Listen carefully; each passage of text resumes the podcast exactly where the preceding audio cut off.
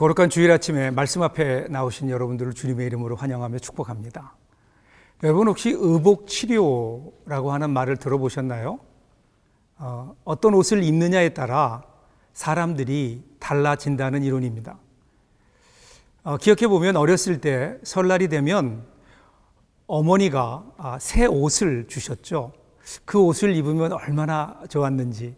그래서 그 옷을 입고 며칠 동안은 혹시 먼지나 흙이 아, 묻지 않을까, 혹시 구겨질까 조심스러웠던 생각이 지금도 납니다. 점잖은 남자들도 예비군 목을 입으면 험한 말과 행동을 일삼지요. 아, 거친 행동이 쉽게 나옵니다. 평상시에는 입에 담지 않았던 말들이 이상하게 예비군 복을 입으면 자연스럽게 나오죠. 그러다가 정장을 입으면 사람들이 달라집니다. 이것을 의복 치료라고 하죠. 오늘 우리가 함께 할 출애굽기 28장 31절부터 43절의 말씀이 바로 이 옷에 관한 말씀이 나오고 있습니다. 어떤 옷을 입고 살 것인가? 출애굽기 28장 31절에서 43절 말씀입니다. 너는 에봇 받침 겉옷을 전부 청색으로 하되 두 어깨 사이에 머리 들어갈 구멍을 내고 그 주위에 갑옷 깃 같이 깃을 짜서 찢어지지 않게 하고 그 옷 가장자리로 돌아가며 청색, 자색, 홍색 실로 성류를 수놓고 금방울을 간격을 두어 달되 그 옷 가장자리로 돌아가며 한 금방울 한 성류 한 금방울 한 성류가 있게 하라 아론이 입고 여호와를 섬기러 성수에 들어갈 때와 성수에서 나올 때에 그 소리가 들릴 것이라. 그리하면 그가 죽지 아니하리라. 너는 또 순금으로 패를 만들어 두 장을 새기는 법으로 그 위에 새기되 여호와께 성결이라 하고 그 패를 청색 끈으로 관 위에 매되 곧 관 전면에 있게 하라 이 패를 아론의 이마에 두어 그가 이스라엘 자손이 거룩하게 드리는 성물과 관련된 죄책을 담당하게 하라. 그 패가 아론의 이마에 늘 있으므로 그 성물을 여호와께서 받으시게 되리라. 너는 가는 배실로 반포 속옷을 짜고 가는 배실로 관을 만들고 띠를 수놓아 만들지니라.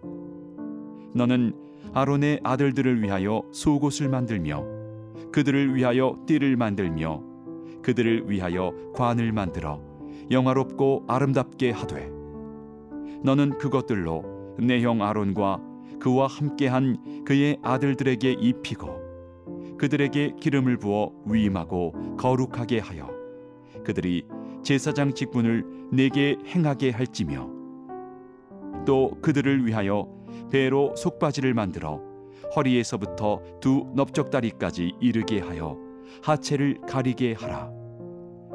아론과 그의 아들들이 회막에 들어갈 때에나 제단에 가까이 하여 거룩한 곳에서 섬길 때에 그것들을 입어야 죄를 짊어진 채 죽지 아니하리니 그와 그의 후손이 영원히 지킬 규례니라. 오늘 말씀은 제사장이 입는 어, 옷에 관하여 설명하고 있습니다. 겉옷 그리고 머리에 쓰는 폐와 관, 속옷 그리고 속바지입니다. 이렇게 상세하게 대제사장의 의복에 대해서 말씀하시는 이유가 뭘까요? 그 이유는 분명합니다. 마지막 43절을 보시면요.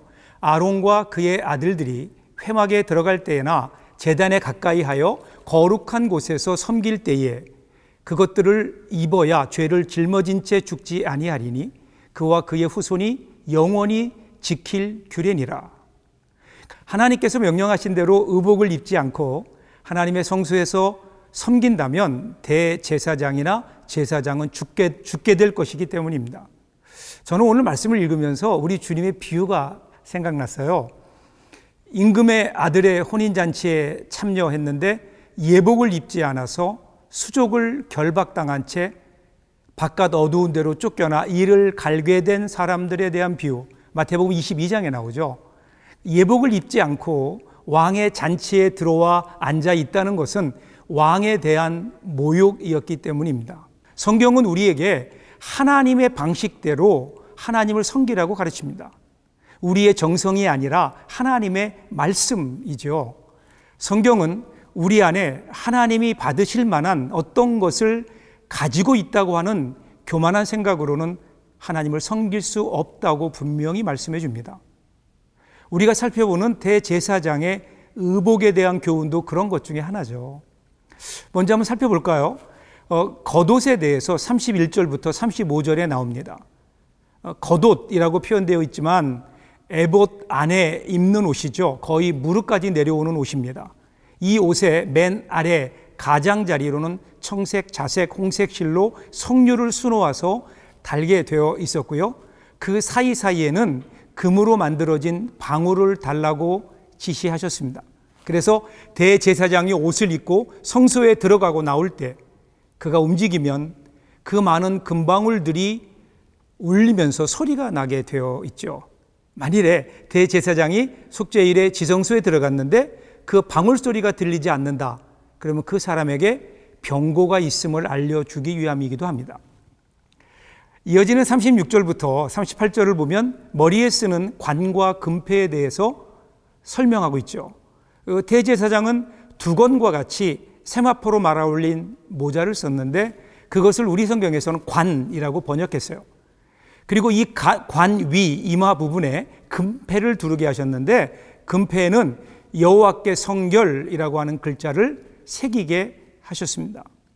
이 패와 그리고 거기에 새겨진 글은 대제사장은 지존자를 섬기는 존재라는 것을 보여주는 것입니다. 그리고 39절부터 보면 속옷에 대한 규정이 나오는데요. 그런데 여기에서 우리가 속옷이라고 하는 말이 뜻하는 바는 오늘날 속옷을 의미하는 것이 아닙니다. 이 속옷은 겉옷의 안에 입는 겉옷보다는 길어서 거의 발까지 내려오는 치마라고 할 수 있는데 대제사장의 겉옷과 에봇을 입지 않은 제사장들의 경우에는 이 옷이 겉옷이 되기도 했습니다. 이 옷은 세마포 흰색으로 만들었는데 대제사장들은 이 옷과 함께 관과 띠를 착용했습니다. 하나님께서는 이들의 의복에 대해서 대제사장에 대하여 말씀하신 바와 같이 영화롭게 아름다우며 거룩하게 하기 위함이라고 40절 41절에서 말씀해 주십니다.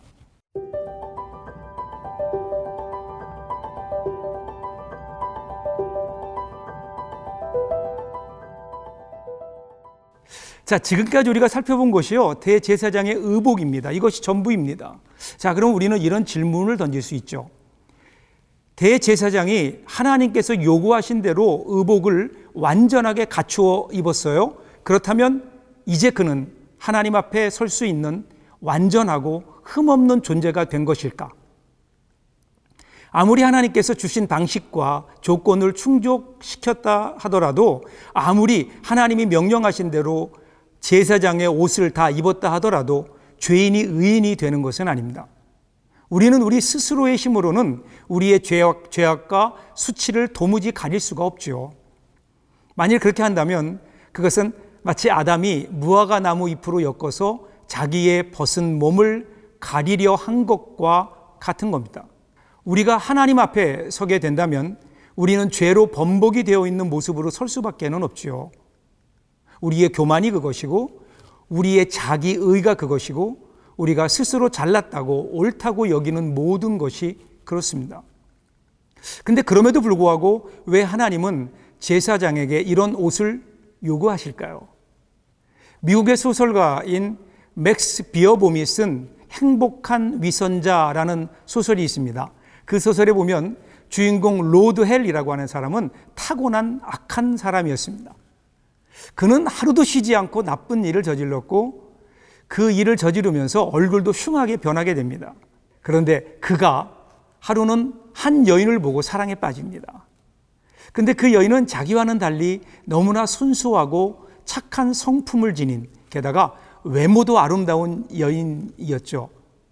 그래서 이 운명의 사랑을 놓치고 싶지 않았고 그는 온화해 보이는 성자의 가면을 쓰고 그녀를 만나기 시작합니다. 그리고 그녀를 만나면서 이전과는 180도 다른 삶을 살게 되고 선행을 베풀며 살죠. 그렇게 몇 년이 세월이 흘렀습니다. 그런데 이런 로드헬의 과거의 비밀을 알게 된 여자가 나타납니다.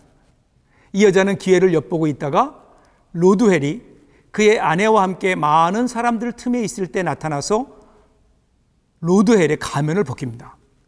그런데 가면 뒤에 있던 이 로드헬의 얼굴은 전에 그 흉측했던 모습이 아니라 이미 가면의 얼굴과 똑같은 성자의 모습이었다. 라는 소설이죠. 이것을 사도 바울은 옷 입으라 라고 표현하고 있습니다. 겸손한 듯 행동하다 보면 나중에 진짜 겸손한 사람이 된다는 것입니다.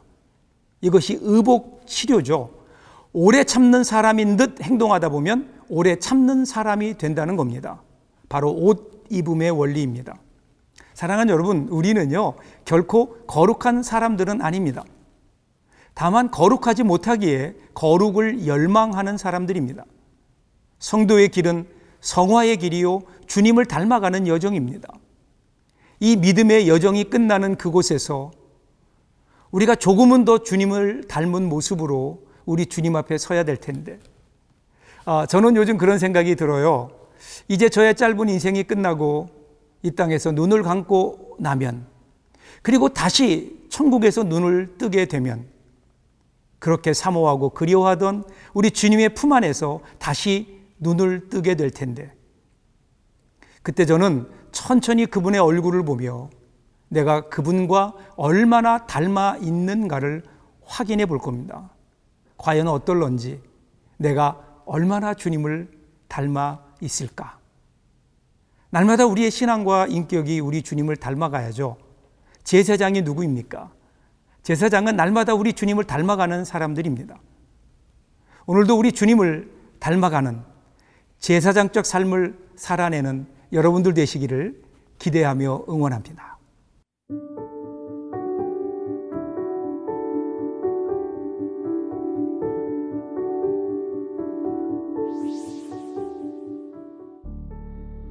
우리를 이 시대에 제사장으로 불러주신 하나님, 제사장답게 의와 거룩의 옷을 입고 살아가게 하시고, 겉만이 아니라 우리의 내면도 주님을 닮아가는 이 시대의 제사장으로 살아가게 하옵소서.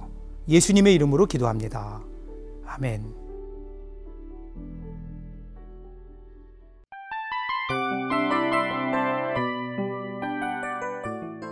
이 프로그램은 청취자 여러분의 소중한 후원으로 제작됩니다.